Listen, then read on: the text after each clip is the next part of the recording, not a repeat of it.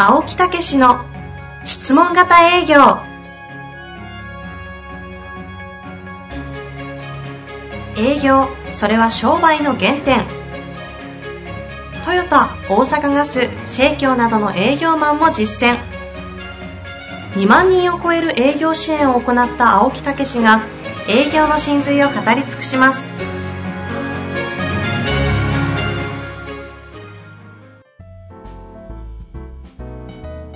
こんにちは、遠藤和樹です。青木武の質問型営業。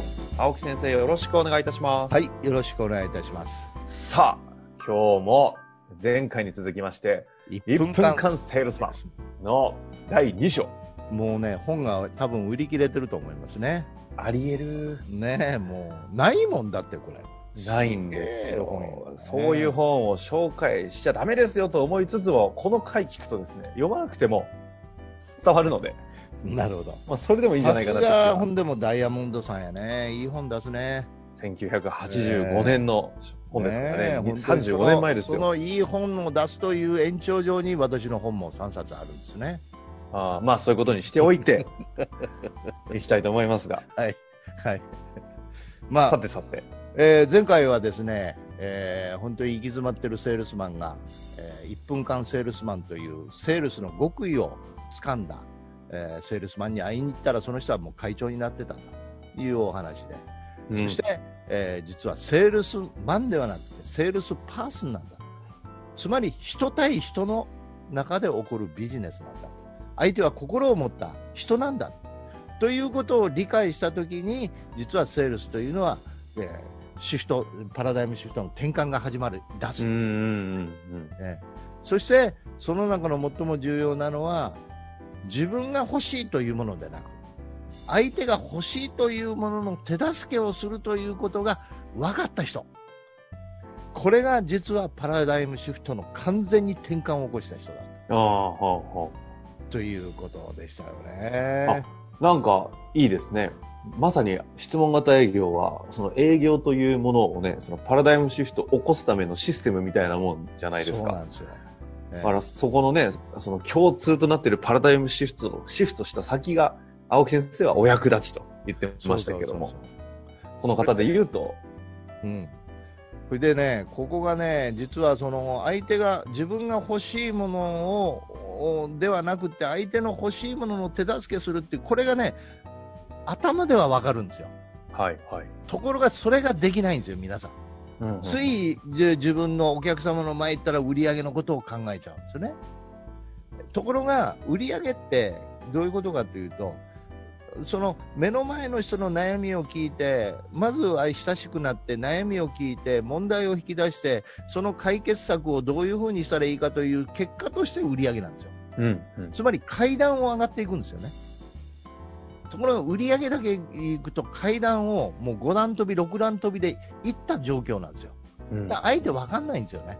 うん、うん。だから手を携えて階段を一つずつ上がっていくということをやったときに、実は自分の欲しいものというのは相手の欲しいものを手助けした後にやってくるっていうことの体験ができるんですよ。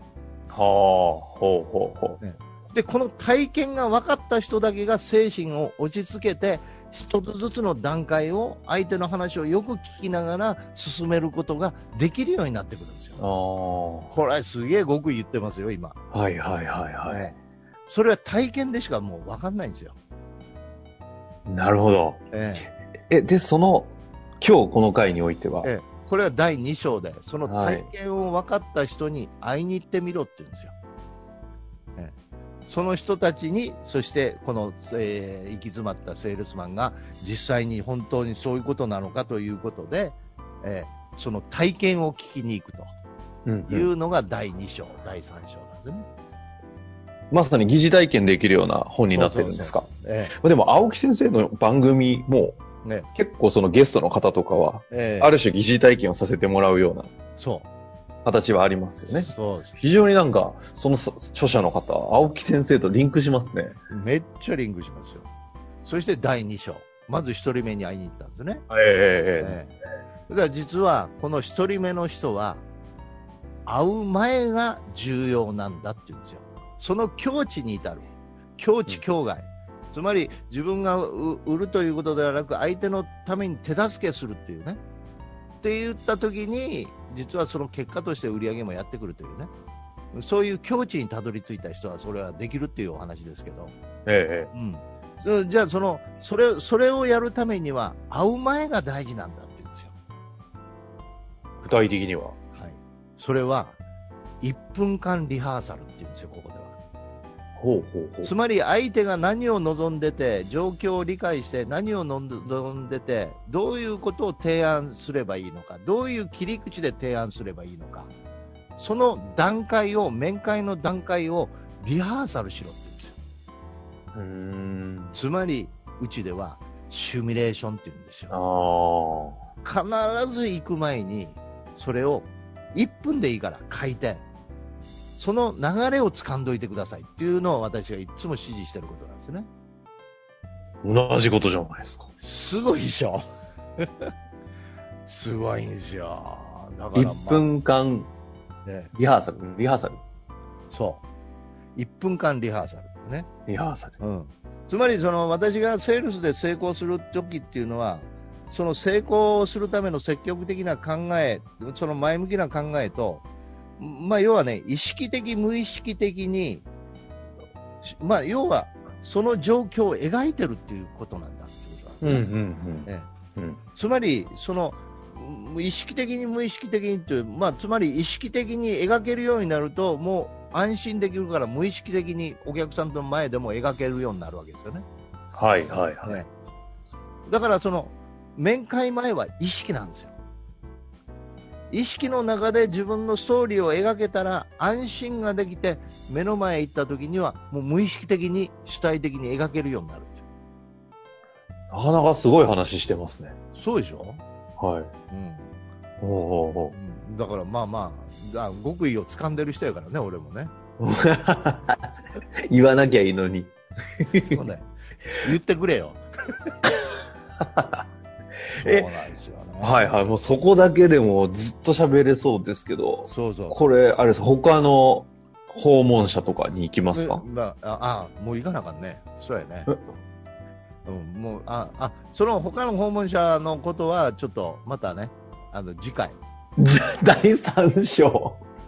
ちょっと、いやいや、あの、第3章、第3章は、今度は、それに兼ねてですね、あの、まあ、こんな途中でお話ですけど、はい。あの、フォローアップの極意っていう話したいんですよ。おおあ、極意シリーズ。ええだからそれは第に繋げていくと3章にも関係するんで、第2章、このね、もうちょっと話をさせてもらいたい。もちろんでございます。で、その具体的に言うと、どういうことかというと、まず、他人の身になって、お客様の身になって、相手の立場からの物事を見つめるっていうことね。だから、うんまあ簡単には他人の靴を履けっていうことですよ。はい。ええはい。相手の靴を履いてみろってことですね。ええどういう状況か。だけどそこがなかなか一歩自分が、自分自身がセールスということであると、なかなかこう、セールスマンの立場でどうやって契約しようかという自分の立場でしかものを見てないんですよね。パラダイムシフトを起こす前のセールスマンであるって思ってたらそうなっちゃいますよね。そうそうそうそうそう。だから、あの、常にそういう状況で意図的にやっぱり1分間リハーサルをしろってことです。ああ。青木先生の言葉で言うと、その、意識を使って、1分間リハーサルと通して、だからシシミュレーションなんていうのはものすごいいいんですよ。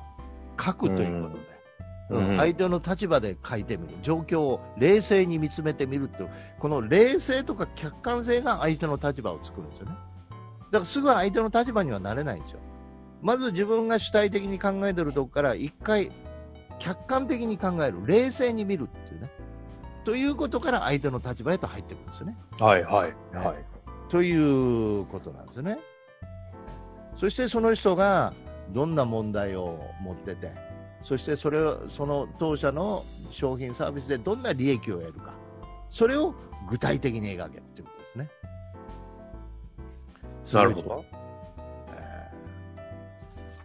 まあそういうようなことで、えーまあ、あの、なるほど、やっぱり面会前かということやったんですけど、うん、うん、うん。ここでもう一人第2章で会うんですよね。なるほど。別の人がいるんですね。ええ別の人がいるんですよ。で、もう一人やったら今度は、その人は何かというと、はい。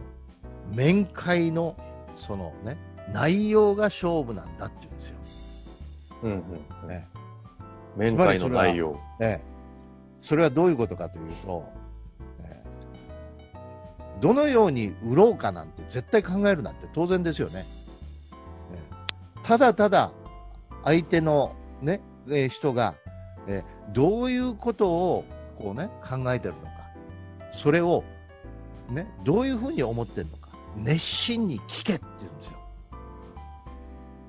質問型じゃないですか。そうそうそうそう、ええそこに集中しろって言うんですよ。おうだからそういう意味でですね、ここに書いてあることはもう、とにかく、うその、いかにそういう気持ちを、相手の気持ちを聞きながら、そして現状問題、えーそして、えー欲求欲、現状から欲求から問題、それを思い出させるかが勝負なんだって言うんですよ。はどうですか、これ？あ。質問型営業ですね。すすげえでしょ、うん、けど具体的に質問をしろとかっていう書き方じゃないんですね。そうそうそう、そこに質問というキーワードをうちは見つけたんですよね。うんうんええ、そしてただただ相手のことを熱心に聞くって言ったかって、やっぱり質問でコントロールしないと話それてきますからね。えええええ、だから自分の目指すものの商品に対しての、えー分野での解決、あるいはその問題というところへこう、いつも言ってますけど、情語的にこうずっと絞り込んでいくと。えうんいうことで、最後に、その、ドンとこうね、えー本当にようやくに立つ商品の提案をするっていうね。まあそういうようなことですけどね。えーだから、はいはい。あの、ちょっと力入れて話しましたから、私も疲れましたけどね。早い。15分持たない。え、これ第2章は2人会って終わるんですか？そあもう、あの、うん第2章っていうか、まあそういう2章、3章ということで、本当は、あの、1章ずつなんですけどね。うんうんえそれで第4章でフォローアップと、今度は、という話になってくるんですけど。ええええええだから、もうすごく、その、うんそのパまあ、要はあ、自分が欲しいと思うことでなく、相手の欲しいものをただただ手助けしろという言葉を、すごく細かく、場面場面によって言ってくれてるんですよね。へええ青木先生の解説のおかげで、だかなりこうイメージしながら聞けますけどね。えそんな感じですね。すごい、すごいわかりやすいでしょ。うん。うんええだからその、だからもうね、局面局面、その瞬間瞬間に相手のことをいかに思えるかなんですよね、セールス。うん。うん。ええそうすると運ばれていくんですよ。買うというところへね、お客様が欲しい、買うというところへ運ばれてくるんですけど、そそこの速度に合わせない、合わせられないんですよね、セールスマンって。ああ。つい先走っちゃうんですよね。ええなんか聞いてるとイメージはなんかこう波乗りみたいなイメージですね。だからね、ちょっと前の本ですけど、インナーゲームっていう本がありましたでしょ？集中力の科学。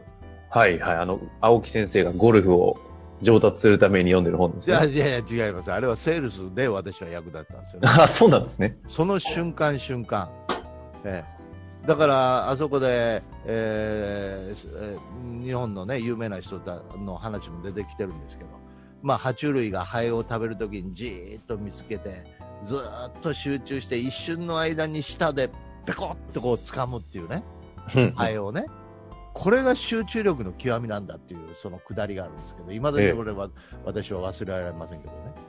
だからその一つずつの場面場面にいかに集中するかなんですよ。ここが極意なんですよね。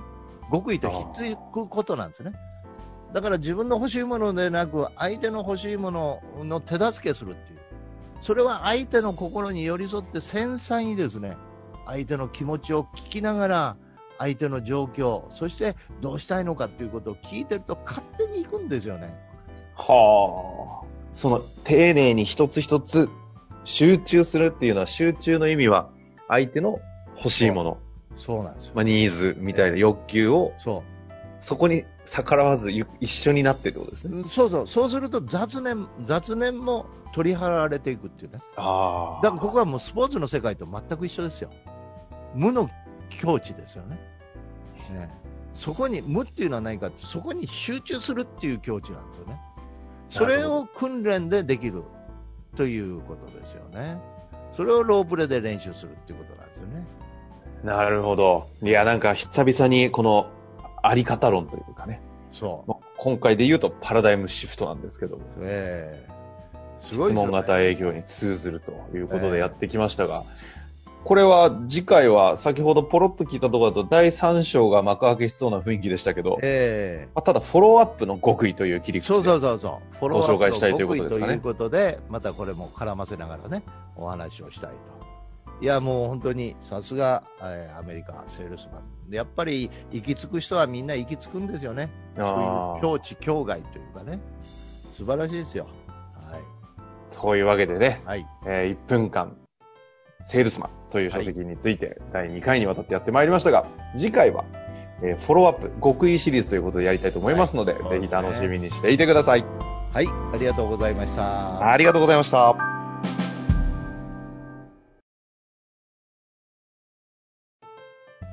本日の番組はいかがでしたか？番組では青木武氏への質問を受け付けております。ウェブ検索で「質問型営業」と入力し検索結果に出てくるオフィシャルウェブサイトにアクセス。その中のポッドキャストのバナーから質問フォームにご入力ください。たくさんのご応募お待ちしております。